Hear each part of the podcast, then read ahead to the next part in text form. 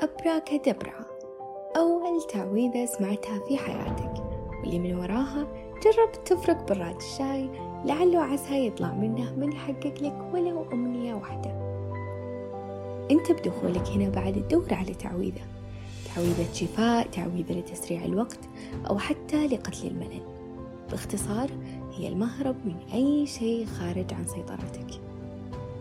فإليك تعويذتنا الخاصة.